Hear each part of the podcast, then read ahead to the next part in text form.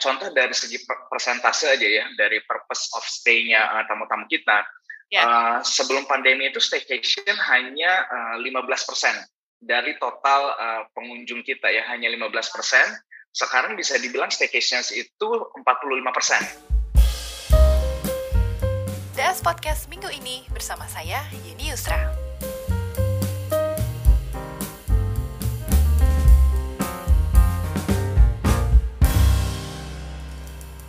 Hai Indra, apa kabar? Hai Mbak Eni, good. Thank you for having me. Thank you for inviting us also ya. Senang banget nih akhirnya bisa ketemuan dengan Indra meskipun via virtual Indra. Tapi sebelum kita dive in ke conversation, mungkin Indra bisa jelaskan secara singkat Bobo Box itu sebenarnya apa sih? Platform seperti apa Bobo Box itu? So we position ourselves sebagai the next generation of lifestyle company. Uh, jadi kita meng-create uh, solutions di mana semua orang bisa mempunyai seamless access to a quality rest. Jadi orang kalau mau mencari tempat untuk beristirahat yang nyaman, aman, uh, nggak ribet, mereka bisa uh, tinggal di bawah box uh, dan produk-produk uh, istirahat kita yang lainnya juga. Jadi Indonesia banget ya bobo box. Iya bobo dalam box. Oke, okay. Indra menarik karena saat pandemi bisnis hospitality termasuk yang uh, terkena impact yang paling masif ya di Indonesia. Yeah. Tapi along the way ternyata uh, gue ngobrol beberapa ka, beberapa kali dengan platform travel dan sektor industri yang terkait, justru uh, trend staycation dan dan uh, liburan di dalam negeri jadi tren nih selama pandemi. Indra ngelihat yeah. ada perubahan juga nggak sih di bisnis uh, Bobo Box saat pandemi? Iya, yeah, jadi uh, pandemi menjadi blessing in disguise ya kalau ya, untuk Bobo Box. Jadi kita melihat adanya perubahan-perubahan dari uh, behavior uh, dari tamu-tamu kita. Jadi tamu-tamu kita yang tadinya biasa stay satu dua hari, sekarang mereka stay uh, longer. Mereka oh. stay bisa seminggu, bisa sebulan. Uh, karena apalagi yang di Jakarta ya, karena banyak sekali market uh, kos-kosan yang mereka tetap harus kerja tapi uh, from home uh, mereka pindah ke Bobo Box karena di Bobo Box we have better uh, safety protocols, uh, prokes, uh, protokol kesehatannya. Terus di kita juga ada better uh, working facilities. Uh, jadi mereka bisa work better during the the pandemic. Jadi emang ada shift in terms of um, customer behavior selama pandemic. Dan yang kita notice juga adalah bahwa traveling itu sesuatu yang nggak bisa kita take away dari anyone's lifestyle. Jadi yeah. orang tetap pengen ketemu orang, orang pengen uh, you know nongkrong bareng. Nah, cuma mereka sekarang mencari uh, tempat-tempat destinasi yang berbeda, yang lebih aman. Nah, pada saat bersamaan juga uh, di tahun 2020 kita ngeliat, oh aktivitas-aktivitas outdoor uh, itu menjadi uh, alternative destinations nih for many of us. Jadi di situ juga ada ada opportunity baru. Menarik ya, uh, artinya apakah Bobo Box juga melakukan uh, perubahan atau adopsi uh, dan ya. menambah necessity di berbagai outlet yang ada karena tren WFH ini memang jadi cukup uh, menarik minat banyak uh, workers ya untuk work from anywhere dan akhirnya tempat seperti Bobo Box jadi incaran gitu. Itu salah satu jadi shifting atau fokusnya Bobo Box nggak sih saat pandemi? Uh, iya, jadi uh, contoh dari segi persentase aja ya, dari purpose of stay-nya uh, tamu-tamu kita, yeah. Ya. uh, sebelum pandemi itu staycation hanya uh, 15% dari total uh, pengunjung kita ya, hanya 15%. Sekarang bisa dibilang staycation itu 45% dari tamu-tamu kita. Jadi uh, uh, sangat signifikan tuh perubahannya. Okay. Uh, talk to me about expansion nih, uh, Indra. Hmm. Saat ini Bobo Box sudah tersebar kota mana aja? Apakah masih mendominasi Jabodetabek atau ternyata teman-teman kita di Indonesia Timur udah mulai tertarik nih untuk ayo dong Bobo Box ada di kita karena sekarang iya. trennya emang lagi pas banget ya momentumnya lagi pas. Uh, ada rencana ya. untuk ekspansi lebih besar lagi di Indonesia mungkin tahun ini? Ya, jadi uh, kita sekarang sudah ada 16 lokasi hotel. Oke. Okay. Uh, dan kita sudah ada empat lokasi uh, Bobo Cabin. Nah, emang uh, tahun ini karena kita melihat trennya sangat uh, positif ya, terutama untuk outdoor wellness, uh, you know, uh, workation model, kita ya. bakal double down untuk ekspansi Bobo Cabin dulu nih di tahun ini. Oh, wow. Hotel, jadi hotel tetap bakal kita tambah, akan kita kurasi di market-market yang sudah recover lebih cepat ya di kota-kota besar. Ya. Uh, untuk Bobo Cabin kita melihat potensinya sangat luar biasa. Karena uh, di domestic market ini mereka semua mencari tempat outdoor nih yang mudah dijangkau. Okay. Gitu. Jadi ya, yang empat camping ya. Betul, betul. Jadi Bobo Cabin kita pertama mulai kan di uh, di Bandung. Ya. Jadi kita ada di Cikole Ranca Upas, uh, yang lokasi ketiga kita ada di Danau Toba, hmm. dan uh, the very recent one ada di Bali. So very exciting. Yes. Uh, ya kan, more, more locations to come uh, in many parts of Indonesia outside Java. Itu uh, planning dari Bobo Box uh, rilis Bobo, uh, Bobo Camping ini apakah ngelihat tren atau ternyata ada demand nih dari uh, loyal yeah. user atau loyal customer yeah. atau memang udah ada di roadmapnya Indra dan tim sebelumnya? Yeah. Jadi dari awal uh, tercetusnya ide Bobo dalam box ini aja kan karena kita sangat consumer centric ya karena yeah. Ya. uh, karena kita selalu mulai dengan uh, menanyakan terhadap user-users dulu sebelum kita nge-launch sebuah produk. Mbak ini, jadi kita bakal selalu tanya sebenarnya yang orang perluin saat traveling apa sih, yang orang perluin untuk istirahat itu apa sih? Nah, uh, with the same uh, method, kita juga uh, gunakan untuk menciptakan Bobo Cabin. Hmm. Jadi yang tadi saya bilang, saat kita melihat kok banyak banget ya orang sekarang dengan konsep-konsep outdoor ini menjadi minat uh, utama nih yeah. uh, untuk domestic market ini. Jadi uh, konsepnya tetap masih sama, masih modular, masih tech enabled, tapi kita uh, spend a lot of times nih sama orang-orang yang nongkrong di hutan, orang-orang yang nongkrong di you know di uh, national park. Nah kita tanya ya? pegunungan, kita kita tanya semua tuh di lokasi-lokasi with breathtaking views kita tanya sebenarnya kalau kita sediain amenities yang uh, baik, uh, mereka mau stay nggak sih? Nah dimulai dari pertanyaan itu, do they do they need it? Uh, dan apakah mereka bakal nge-value itu dan apakah mereka akan mau membayar untuk experience seperti itu. Dan uh, dan to our surprise hasilnya ya more than 90% ya mereka semua pengen gitu. Oh, okay. ya kan? Uh itu karena mungkin uh, impact dari nggak bisa keluar negeri secara gampang saat ini ya akhirnya betul, uh, betul, lokal, betul. Uh, wisata lokal jadi tujuan ya? Betul jadi uh, ke luar negeri uh, satu mahal karena lebih mahal bayar PCR-nya yeah. tiketnya, uh-huh. ya kan? Um, terus kedua masa karantinanya sendiri itu kan ribet ya masa karantinanya pada saat itu dan dan orang masih takut awal-awalnya uh, masih yeah. takut untuk naik. Aja masih uh, takut, iya apalagi ya kan? mereka yang suka traveling ya.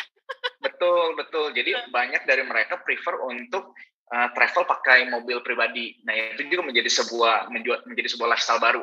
Jadi orang-orang yang biasa kalau mobil biasa nyetir maksimal dua jam tiga jam, kita ngelihat sekarang ada orang Bandung ke Bali naik naik mobil gitu loh. Uh, jadi ini dan karena pandemiknya lama ya, ya, ini jadinya bukan menjadi sebuah tren yang sesaat nih, um, Mbak Yani. Jadi kita melihat bahwa oh ternyata orang menemukan new passion, ya kan? Orang menemukan uh, hobi baru jadi orang yang biasanya cuma uh, domestiknya benar-benar di kota dia sendiri, ternyata sekarang mau ke kota-kota lain di Indonesia. Gitu. Yeah. Menarik tadi uh, Indra mention soal teknologi. Uh, dari sisi teknologi, apakah necessary ini Indra untuk di advance lebih advance lagi karena ternyata demand-nya cukup besar. Yang penting kan UI UX-nya simple aja. Tapi kalau dari dari Indra sendiri, jadi fokus nggak sih pengembangan teknologi di Bobo Box?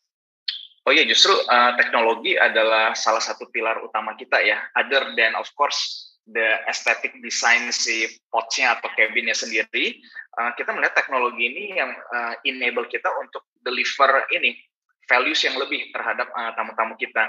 Jadi uh, seperti yang tadi saya bilang, kita kan tanya ya, oh mau nggak uh, tempat istirahat yang baik itu seperti apa sih, ya kan? Jadi banyak masukan-masukan, oh saya pengen yang misalkan check ini nggak ribet, yang check ini aman, yang less touch, yang yang nggak usah ketemu orang. Nah, jadi teknologi itu uh, penting sekali. Jadi apa yang kita kembangkan sebelum pandemi hanya untuk memudahkan orang masuk ke kamar masing-masing, ternyata itu menjadi sebuah service yang di value sekarang. Ya saat ini. Ya kan saat ini jadi jadinya di value. Uh, jadi mereka bisa chatting dengan dengan hostnya kita langsung, mereka bisa pesan atau minta apa pun lewat lewat teknologinya. Uh, jadi uh, teknologi ini sendiri pun uh, enable kita untuk beroperasi jauh lebih efisien. Okay. Contoh, misalkan kita uh, develop uh, property management system sendiri. Jadi setiap kali ada tamu yang check out, itu bakal ngasih notifikasi tuh terhadap cleaner-cleaner kita. Jadi cleaner kita itu nggak usah standby di koridor, nggak usah ngetokin pintu uh, satu-satu. Kayak di hotel konvensional ya? Iya, betul. Nah, udah ada dengan, notifikasinya. Betul, betul. Jadi oh, dengan begitu, dengan begitu rasio jumlah orang yang diperlukan untuk menjalankan resort atau hotel kita uh, jadi lebih efisien hmm. gitu. Nah jadi teknologi kita melihat teknologi itu sebagai uh, platform ya yang ngebuat kita bisa jadi lebih scalable uh, dan bisa lebih konsisten dari uh, dari service yang kita mau uh, tawarkan ke guest kita. Kalau dari sisi integrasi atau kolaborasi dengan mungkin seperti marketplace atau e-commerce hmm. atau plata tiket itu uh, bisa juga nggak sih dilancarkan oleh Bobo Box untuk menambah channel-channel penjualan atau sejauh ini hmm. memang so far semuanya hanya ada di Bobo Box? Oh, justru kalau uh, kita teman baik sekali dengan semua OTA, online travel agent.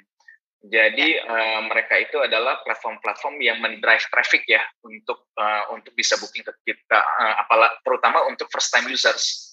Ya. Orang yang mungkin masih belum tahu kita, justru itu kebanyakan semua datang dari um, dari online travel agents gitu.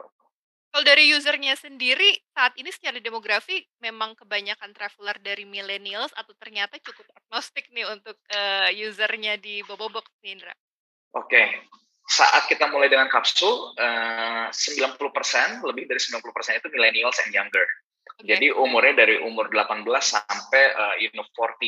Ya, yeah, that's the oldest that we get. 18 sampai 40 didominasi dari umur yang uh, 25 sampai 35 sebenarnya. Uh, that's the big chunk of the the, the market.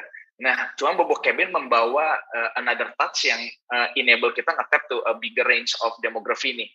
Jadi kalau untuk Bobo Cabin, uh, people ini ngebawa their family, they bring their parents, bawa orang tuanya, bawa kakek neneknya. Jadi kita melihat, oh kok lucu ya kok sekarang ada ada ada user-user baru. Dan ya. ternyata um, om dan tante ini juga suka dengan nature. Hmm. Kalau om dan tante untuk tinggal di kapsul kan mungkin agak agak ribet ya. ya. Tapi kalau dengan nature ini mereka suka, jadi kita melihat, oh banyak juga nih sekarang yang tadinya mungkin mereka dibawa sama anak-anaknya untuk experience uh, nature di Bobo Cabin, sekarang mereka ngajak teman-temannya juga. Yeah. Jadi kita sekarang ngelihat ada demografi dari umur 40 ke 60 bahkan. Gitu. Uh. Ya, ya walaupun ya? walaupun walaupun yes itu enggak enggak a big portion, cuman uh, definitely sekarang karena pandemi sekarang kita punya produk yang bisa ngetap the, the, the millennials as well as the you know more mature uh, audience ya. Ya, akhirnya jadi kayak gitu. Tapi Bobo Cabin sendiri sekarang udah banyak, apa masih in develop, uh, more more to come gitu? Saat ini sejauh berapa jumlahnya Bobo Cabin ini? Kita sekarang sudah ada uh, 108 cabin di empat empat lokasi. Kita mulai dengan dua cabin di Ranca Upas. Ya, jadi we, we keep on adding ini uh, makin nambah uh, jumlah cabin. Oke. Okay. Uh, seru banget Bobo Cabin jadi salah satu fokus dari Bobo Box ya. Tapi mungkin selain Bobo Cabin ada target yang ingin di-achieve nggak tahun ini, Indra? Uh, target definitely kita melihat uh, uh, kapsul is bouncing back ya very rapidly.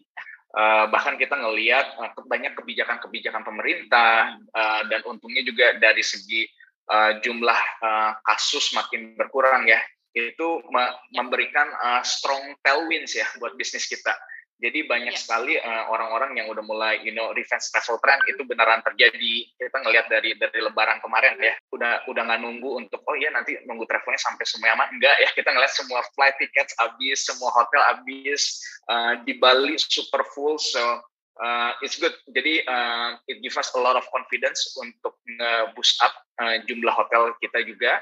Uh, plus cabin, kita ngelihat cabin itu market yang sangat menarik dan nggak hanya di satu tempat aja jadi selama enam bulan terakhir kita sudah mengeksplor uh, banyak tempat di Indonesia and it's amazing. Indonesia is one of the most beautiful country dan emang tervalidasi ya. Tahun ini kita yeah. di, di, di, dinobatkan sebagai uh, the most beautiful country, ya kan? Nah jadi uh, itu sih yang mau kita achieve. Uh, we want to grow and win the market. Uh, nggak hanya di Jabodetabek aja, Bobo Cabin, I guess, give us a little, you know, um, you know, advantage ya untuk uh, uh, untuk lead the race untuk wellness tourism di Indonesia. Mungkin ke Lombok nanti kan juga boleh yeah. lah ya. Iya iya iya. Kurang dikit dari Bali. Tapi dari hmm. sisi price, dari harga, lo bisa ngeklaim kalau Bobo Box memang uh, cukup kompetitif harganya? Ya, karena dari segi unit economics kita kan jauh lebih efisien ya. Jadi um, uh, our business model itu uh, enable kita untuk bisa generate uh, revenue lebih besar uh, per square meter, ya kan? Yeah. Jadi jumlah uh, omsetnya uh, lebih lebih efisien dan karena teknologinya yang tadi uh, uh, saya sempat share dari segi uh, cost kita jauh lebih efisien. Jadi in terms of marginnya emang lebih menguntungkan. Nah dengan margin yang lebih menguntungkan kita menjadi lebih fleksibel saat kita menawarkan harga ke tamu-tamu kita. Jadi uh, in any given location, uh, we believe our pricing will be competitive untuk user-user kita. Hmm. Kayaknya banyak banget nih uh, rencana dari Bobo Box untuk tahun ini. Apakah ada rencana untuk fundraising lagi, Indra, untuk mendukung rencana supaya lebih cepat lagi nih berjalan? Saat ini sudah putaran apa sih, Indra? Kalau boleh tahu? Uh, kita sudah di pre-B, pre-B oh, round. Okay. Ya. Series B ya? So, ya, yeah, pre-series B. Uh, ya, yeah, pre-series B. Uh, uh-huh. Nah, pasti kita akan uh, fundraise, apalagi kita ngelihat sekarang kan traction-nya makin bagus ya uh, dari dari hotelnya bagus dan kita juga ngelihat bahwa Bobo Cabin menjadi uh, a new trend, right? Menjadi a new solutions for for many people. Uh, dan market pariwisata meng menggeliatnya kan uh, cepat dan besar sekali ya. Jadi kita ngelihat ini bakal menjadi uh, fenomena baru untuk bahkan untuk Boboxnya sendiri. Um, jadi emang kita ngelihat dalam jangka waktu uh, pendek ke depan kita bakal fundraise untuk double down uh, ekspansi Bobo Bobo Cabin dan Bobo Hotel di Indonesia. Oke, hmm. terima kasih Indra atas waktunya menarik banget ya. Ternyata bincang-bincang singkat kita banyak banget ya uh, insight dari Bobo Box. Dan Thank you. juga ternyata uh, industri atau sektor yang disasar oleh Indra dan tim sekarang lagi memang lagi seksi-seksinya ya. Karena orang yeah. haus liburan iya. nggak yeah. bisa iya. keluar yeah. akhirnya di dalam kota jadi yeah. cantik kota yeah. aja kan menikmati kota di dalam di dalam negeri gitu. Iya, yeah, betul. Oke. okay. Thank you Indra, ditunggu kabar selanjutnya dari Bobo Box ya dan sukses terus deh buat Bobo Box. Thank you. Thank you so okay. much.